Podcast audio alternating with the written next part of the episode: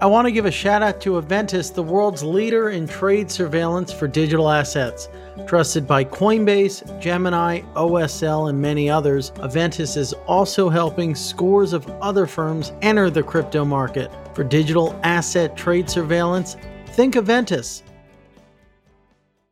I'd like to also thank Kraken. With Kraken, you can instantly buy and sell over 50 of the most popular cryptocurrencies or earn additional rewards through their industry leading staking service. Payouts are twice a week and you can earn up to 20% each year. Visit kraken.com slash scoop to learn more.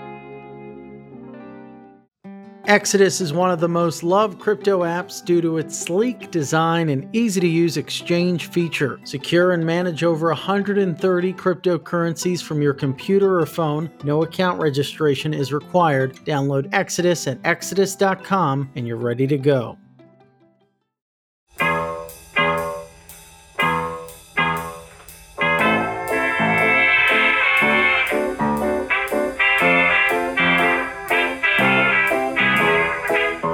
Ladies and gentlemen, welcome to The Scoop. I'm your host, Frank Chaparro, Director of News at The Block. And today, joining us for his second appearance on The Scoop is an old friend of The Block, Peter Smith, co founder and CEO of Blockchain. Probably know Blockchain for its long tenured journey in the crypto market.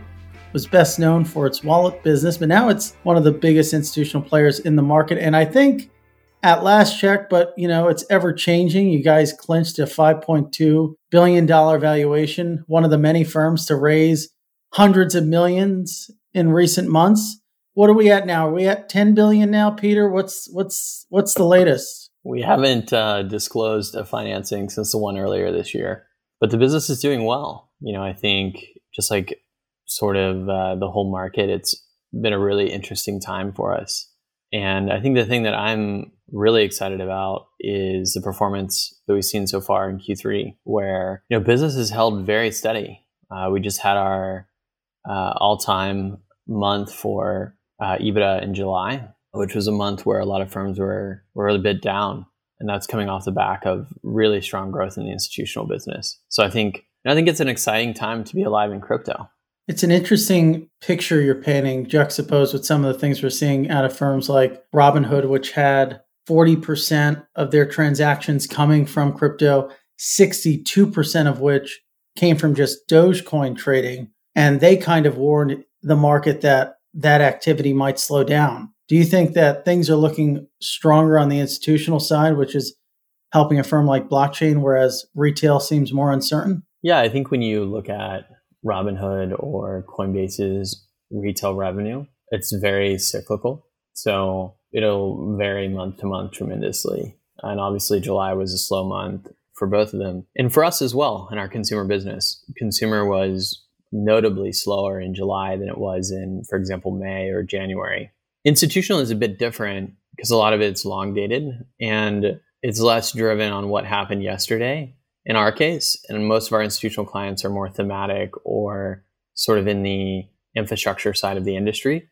And so that business sort of continues, you know, regardless of week by week market volatility or conditions. And that's for what it's worth why we have an institutional business and a consumer business is so that we have sort of diverse and durable revenue that offsets. And a large chunk of that institutional business is is lending. What's that business been looking like? Yeah, so you know, we do a few things in our institutional business. The two largest are lending and structured uh, products. So structured products would be things like derivatives, options, offtakes, that kind of thing. And then lending is, you know, very understandable.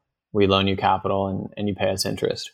Both of those businesses have grown quite a lot this year. Our clients have grown and we've grown with them, and then we've added a lot of new clients as well. But I think, you know, in terms of how that's changed, I think that almost the entire lending market at the end of last year was about leverage. You know, a lot of the market was folks financing the GBTC trade. And for us, at least, that's entirely disappeared. So a lot of our book is more what we would think of as fundamentally driven now rather than short-term leverage driven or, you know, carry trade driven. And I think that's been really healthy for our business because it means that revenue grows kind of regardless of whether there's a huge demand for leverage. we've talked about this in the past, right? The kind of the degree to which there's too much product leverage in the market, the degree to which there's not enough institutional leverage in the market. And you've been pretty outspoken about that. You know, the backdrop, right, on the retail side, FTX has come down from, you know, 100x, I think they had to 20. Binance has also come down to 20. Do you think we've kind of gotten out of those weird blowups given that there's less sort of leverage in the system? I don't think there's meaningfully less leverage in the system. I don't think that like folks trading over 20x leverage were, you know, accounting for that much of the open interest or that much of the leverage in the system anyway. Mostly because they got whacked out so quickly, mm. um, you know, stopped out account zero. And I still think 20x leverage in an asset that moves as hard as crypto does is still quite a lot of leverage. I'm not sure it's great for consumers uh, to be trading on 20x leverage you know, that said, I think that leverage has reduced in the system. And that's probably more to do with the return of spot driven crypto markets. So when we're we're looking at the market over the last, you know, month to two months, we're seeing the price being driven by spot markets, followed by the leverage markets, rather than the other way around. Uh, which means and mostly the price has been moving up in the last few weeks, and that's been on the back of very large spot buying. And I think that's really healthy. So for me, one of the things that I'm really encouraged about in the market is that the market is grinding higher and holding levels, and it's doing it on mostly spot rather than leverage in the system, which is a sign of a lot of capital inflow. And I think something to be pretty positive about from like a market condition standpoint. Yeah, you're basically saying, you know, this 45 right now looks a lot more stable than 45 a few months ago when it was kind of all being juiced up. For sure. You know, I think in quarter one, most of the market gains were attributable to leverage positions. And now most of where we're at is from the spot market. And that's a way better position to be in. Yeah. But even if like folks aren't as leveraged up as they were, does something like 60% of all Robinhood users holding Dogecoin concern you? Like if Dogecoin goes down a significant amount, like all those people are going to get burned, and that could have its own ripple effects. Not cascading liquidations, but you know. Yeah, you know, I'm always concerned about sort of the swath of the market that is sort of what you could call active trading or meme stocking, which you know is a big part of you know Robinhood or FTX's user base. Like you know i think one of the things that you saw in coinbase's most recent report was the percentage of folks trading things besides bitcoin and ethereum is really up. And you know when most of the economic value whether you're looking at market cap tvl is on two chains but most of the volume is away from those chains i think that's kind of a troubling sign. And one of the things that i tell folks getting into crypto all the time is that you have to really bias against getting rich quickly in crypto, like you know, taking huge positions in a really early crypto project, when most of the value has accrued to Bitcoin and Ethereum over the last three years. And there's always going to be exceptions to that that are both short term and long term. You know, so an example would be Ripple, right? Ripple was a top five asset in the last big run when you got into crypto, and then you got into crypto, and you know, Ripple, Ripple died. It's died right? And so that was. I don't know if that's a asset. causation. I think it's causation. My entrance to crypto. Hard hitting, no, facts based journalism. I, I barely, you know, I barely wrote about it uh, uh, until they started getting delisted. I was breaking a lot of those stories, but I did write one article about Ripple breaking into Asia when I was at Business Insider. It was like a random pitch. Anyway, enough about Ripple, more about, let's talk about blockchain. So you've raised all this money what have you been doing with it? What do you do with $300 million? Have you given yourself a nice new cappuccino machine or something? What's, what's the spend? I haven't seen like, are you guys going to do like some big like marketing? I feel like there's a lot of that in crypto. Well, you know, I think mostly what you do with capital is figure out how to efficiently deploy it. And, you know, our institutional business consumes capital. That's the reason that we raised quite a lot of money in quarter one was the institutional business was growing very quickly and it needed capital. I think that, you know, for us, we've been profitable for quite a while now. So, you know, when we raise rounds, we're, we're not using it to hire people or buy cappuccino machines. you know, we we could probably buy infinite cappuccino machines on on gross profits alone these days. But um, I think that a large part of what you're doing with that capital is preparing for the future, whether that's growth in the business or you know turns in the market. One of our biggest focuses here is making sure that we're here in 2030, and that means like a lot of prudent risk management, both on the regulatory side and on the finance side. Neither of which are like sexy or fun, right? It's more fun to like say that we're you know trying to figure out how we're going to buy JP Morgan, but in reality, like we're a very fundamentals driven business, which in crypto is a lot about risk management and you stockpile capital for exactly that reason. But I think the, you know, the most interesting thing that you're seeing in the capital markets today in crypto is this really large influx of crossover capital. So a huge example of that would be Tiger, which has been just enormously active in the space over the last year.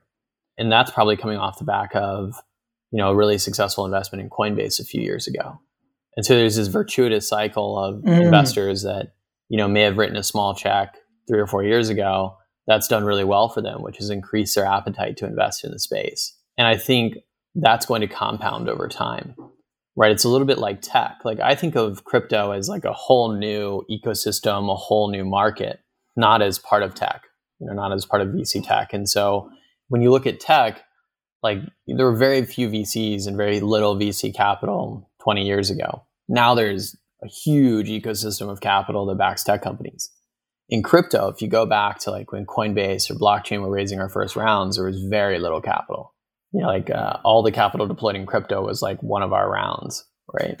and so now some folks have made money. Specialist firms have been created like Paradigm or Polychain, Pantera. Crossover firms have come into the space, and there's this ecosystem of capital that continues to compound, which means that you'll be able to finance businesses more easily in our ecosystem. When you think about creating an entire ecosystem and an entire market, that's really bullish over the next five to 10 years. Do you think there's too much capital? Um, as someone who like competes with all the people getting funded, sure. I'd like a great capital market for myself and no one else. But, you know, coming off that kind of sarcastic comment, I think it's actually good. You know, it's something that the very early founders talked about a lot if we raise capital and no one else does, it's going to be a pretty boring ecosystem by ourselves. If Coinbase is the only successful company, it won't be a very interesting crypto market. If Bitfinex is the only venue to trade on, it won't be a very robust market. And so, you know, you kind of have to think when you're building a whole new space, like, how do we build a whole space? And then how do we build a company within that space? And I think that the capital availability is going to create a much bigger market. And I'm more excited about a much bigger market. Mm. That's a fair point. But do you think like when you have these kind of rounds happening so within such close proximity of one another, sure there are firms that are going to be prudent, they're going to put it towards beefing up risk management, beefing up the balance sheet, but as we Oh, there is some absolutely stupid shit going on right now. Yeah. Well, it kind of it kind that. of, you know, harkens back to the days of the ICO boom when you have too much money, kind of breeds a degree of of a lack of discipline for sure. And the natural evolution there is like the market will correct it. You know, like the market is is savage uh, and will correct it. And I think one of the other things is, you know, the availability of capital becomes taken for granted. Mm. Like, oh, we can do this huge deal because, of course, we're going to raise this next financing, right? We can you know we can we're seeing this all the time. Folks are spending more on paid acquisition. Mm-hmm. they're at, like they're p- paying for installs at such a high rate that there's no way you're ever going to roi on that. They just want it for market share right? And you saw this in ride sharing you know before it's a it's an old story. It's not even related to crypto. But when capital becomes very very available people start doing things that are no longer efficient uses of capital. And that's where it's like short term versus long term. In a market that's going up and expanding everyone looks like a genius. Like, you know, you'll uh, talk to a crypto business that nearly died, and three months later they're doing great, and they're like, "Yeah, we really turned it around." And it's like, well, let's have some intellectual honesty here. The market filled your sails with wind, and now you're doing a good job of sailing. But are you ready to survive the next time the wind drops? And I think when I look out over the space right now, there's going to be a lot of folks who are unprepared for that. Yeah, it's been funny. I tweeted out um, this morning, I saw it in the journal last night that Coinbase has kind of created a stockpile to prepare for crypto winter. Um, their CFO said that you know they want to ensure that they can maintain those cash reserves in that event. And everybody on Twitter is kind of like, "Ah, oh, what you know? What are you doing? Put it to work." You know? Yeah, I think the the companies that have been operating in the crypto space the longest are building huge cash reserves right now. We are, Coinbase is, and I think that's that's telling. We've learned hard lessons about that. Like you know, both ourselves and and Coinbase have had times in the past where we wish we had bigger reserves, and we won't repeat that mistake. Yeah, a hundred percent. What do you think were some of the toughest moments in the last like bear market that maybe like scars kind of make you think about having to be more disciplined? Well, a lot of entrepreneurs have that like oh shit moment where they like couldn't they were worried about making payroll or stuff like that. I've never had that moment. You know, I've never gotten that close. But I think in the last bear market, I definitely got to the point where I was like, you know, if this bear market goes on another year, things are going to get we're going to be making very hard choices. And at the time, we were investing a lot of capex into our institutional business build out. You know, so we were, you know, we had seen some institutions get like a little interested in the last market, which means that in the next market, they'll probably actually do something. So we're like, oh shit, we better build in between. But that building is very expensive. And one of the mistakes that I made was, you know, frankly, hiring a lot of pretty expensive sales folks too early. Mm right? And it was sort of a mistake made by a lot of crypto companies at the time. Totally. And you actually wrote articles about all the layoffs. So you remember, like, and it wasn't coordinated at all, but there was like that week where, like, there was a, a big reduction of sort of former finance professional staff at Coinbase. And then, like, a week before that, us. And a week before that, Genesis. And it was like everybody was jetsoning expensive salespeople at the same time. Do you remember that? Of course. And we were like, fucking after, Frank writing about after, this. After after that happened, the team was like, all right, we kind of like put like um a brief ban on writing exit stories because it was just every story on the site. And the team was like, all right, we get it. Everybody's leaving. You know, let's let's um we try to we we kind of re-emphasize like, all right, if they're leaving, like find out where they're going. Why does this matter? Versus like because at the end of the day, all just started blurring together. Yeah, it was like this, you know, this high profile hire sales hire is leaving. This high profile sales hire is leaving. It's like, oh my gosh, and it was just like, well, it was just too early. It was too early, right? and honestly, like it wasn't a, it wasn't specific to any firm. I'm trying to think like who maybe played it the best. You know, I think you're you're right in saying that like everyone kind of succumbed to this, maybe except for like Binance, which was just coming up at the time, so they didn't really it's not like they had already had a retail business and then we're, you know, what institution is going to like trade with Binance in earnest? But, you know, yeah. So you had Coinbase shut down their Chicago thing, which they had spent millions of dollars on. You guys had some folks leave, you know, kind of ErisX and Fidelity's launches were relatively stalled to a degree, or at least they just kind of came out at the wrong time. And then they had layoffs. BitGo had 30% headcount reduction. Yeah, we never did like a percentage based headcount reduction. It was just like, you know, we took a hard look at institutional sales in that market and we are like, it's just not going to happen. like, it's like this significant payroll, and you're like, it's just not going to happen. So, when did it start to shift? And now, what does the institutional landscape look like? What players are, it seems like they're all there, right? You know, you mentioned Tiger we see point 72. We see third point. Are they all here now, or are they all here no. but still need to? They're only kind of. We're at like bit. the tip of the iceberg. Mm. You know, we're at like folks making their very first. You know, maybe thirty percent of institutions have actually thought about something. Maybe ten percent have like onboarded somewhere. Mm. And and I'm talking about like big Western institutions, and maybe like two or three percent have actually transacted in a meaningful way. Mm. Like we are at the tip of the iceberg. And to be fair, we're kind of at the tip of the iceberg in consumer too. Like crypto is not a daily part of most consumers' lives, whether you're looking in Europe or the US.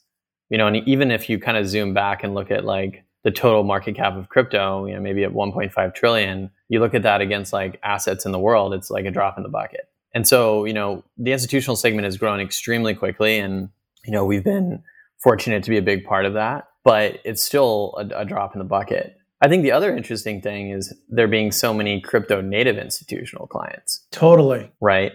A lot of our business serves other crypto focused companies, crypto focused institutions. And that's a really positive development from a creation of like a healthy market structure.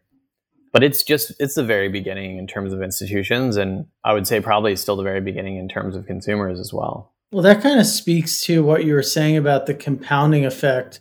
These crypto native institutions are becoming big. I mean, like you mentioned some of the names, Paradigm, Pantera. I mean, these are these are firms that are managing just as much as some of the funds we held our breath for in 2018 to enter the market. And what are they going to do? Like when A16Z makes all this money from Coinbase and Tiger makes all this money from Coinbase, they're going to put it back into crypto. You know, you have a firm like Lightspeed, which you guys are close to. They put 400 million in crypto so far. They're raising another 5 to 6 billion right now and are at about 12 billion. Correct. And I think, you know, one of the interesting things to think about is whether 5 to 10 years from now the biggest institutions in crypto will be institutions that existed before crypto or crypto mm. native institutions. And I think there's a really big chance that when you look at the five biggest institutional clients in crypto, five to 10 years from now, that they'll actually be crypto native institutions. Like you've, we've seen some of these clients grow in a really impressive way that to me, it seems more logical, even though it seems kind of a weird statement. I'd rather bet that the biggest institutions in crypto will be crypto institutions than the other way around. Mm, that's interesting, which didn't seem like it would have been the case two years ago. Correct. But if you look at the kind of size some of these folks are achieving and you play that out over five years, if things continue at their current pace, it will be really hard for you know crossover folks to mm. compete with that kind of size.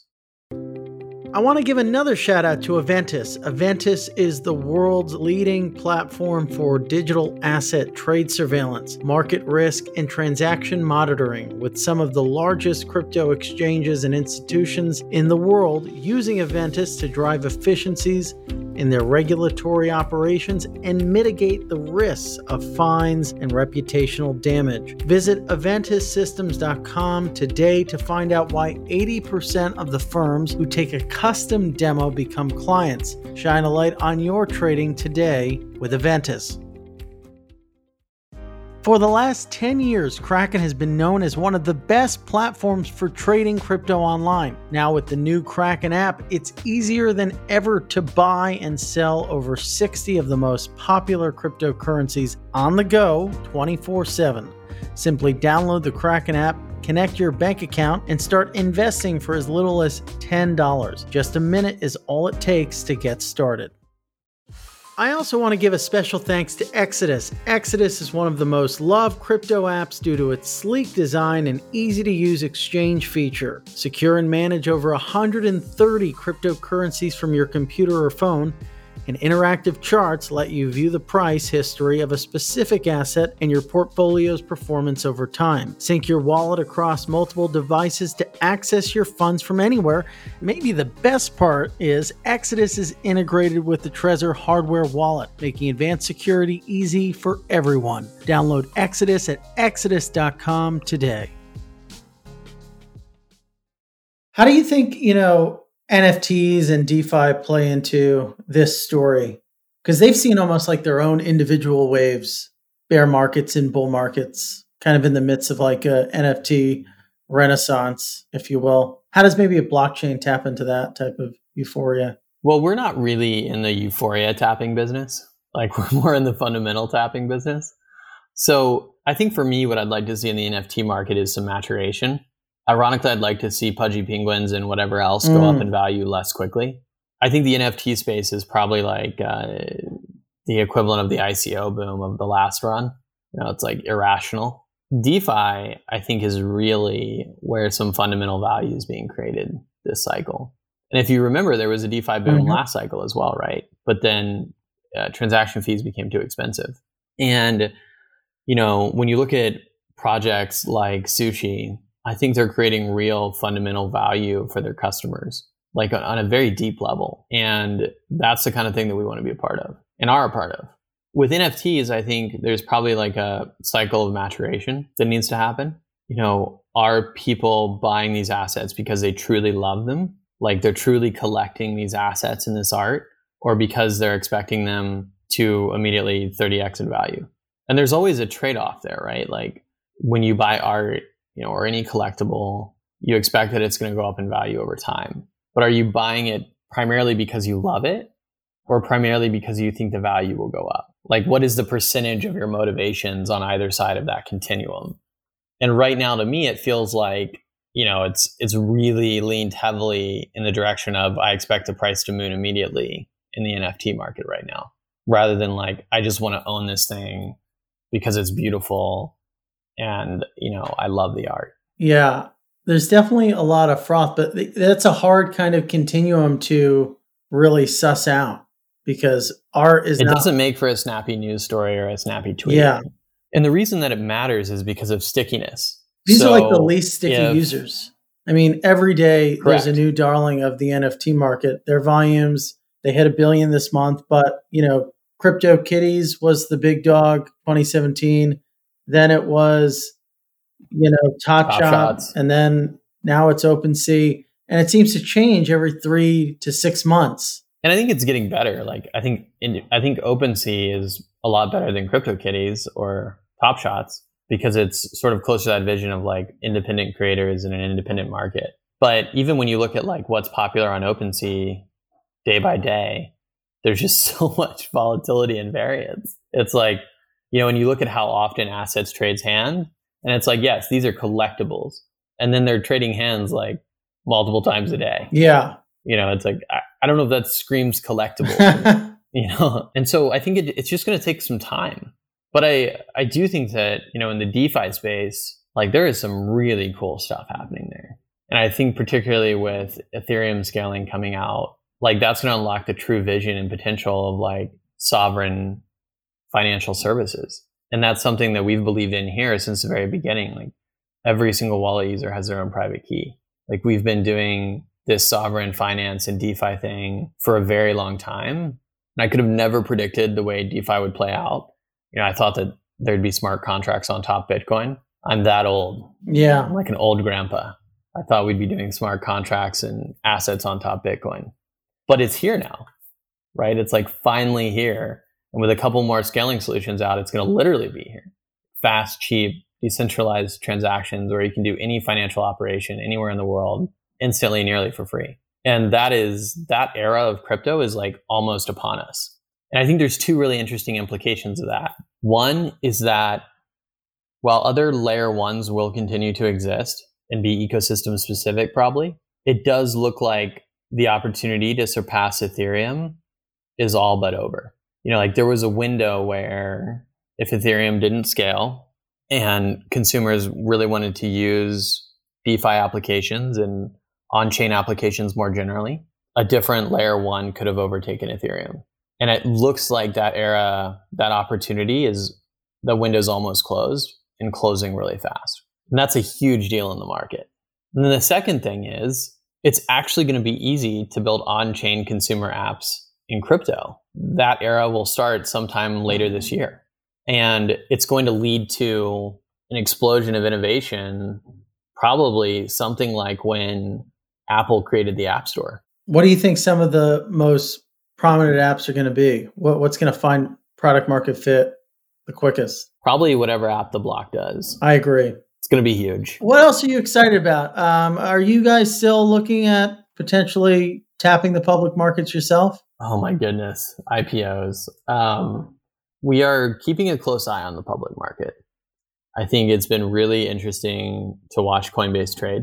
Oh, following that really closely. What's the deal with like like why doesn't the market? Because at first I was like, all right, they're trading like Bitcoin, which makes sense because Bitcoin was going down post their IPO. All right, Bitcoin's rallied, you know, ten thousand or something like that uh, since the sort of bottom around twenty nine And I'd have to check the chart, but I don't think Coinbase is up that much. And they had a pretty good, no, pretty good earnings. So what what's the deal with that? Like, why do they have this kind of like they're up 1.2 percent today, but over let's see over the last month, yeah, they're up 12 percent. Not bad, but you know, still down about. I think it's going to take time for the public markets to get used to crypto companies to like understand how to think about them, how to value them. It's like a whole it's a whole education process, right?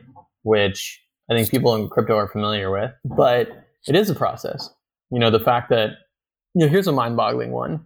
Robinhood trades above Coinbase with less revenue, purely a consumer business, and like a huge percent of their of their revenue overall as a company coming from Dogecoin trading. Yeah, it makes no sense. And arguably Robinhood's almost a crypto company when you look at the revenue but you know coinbase is like trading at some kind of like crypto discount and that's odd so i think for us when we look at the public markets we want to make sure it's the right time both from a market perspective like us public equities and from a where we're at as a company you know that really comes down to having the right board having the right internal processes and you know we're nearly there but i don't know when the public market will be ready for us mm. and you know, we're pretty different. Like we're very closely held company.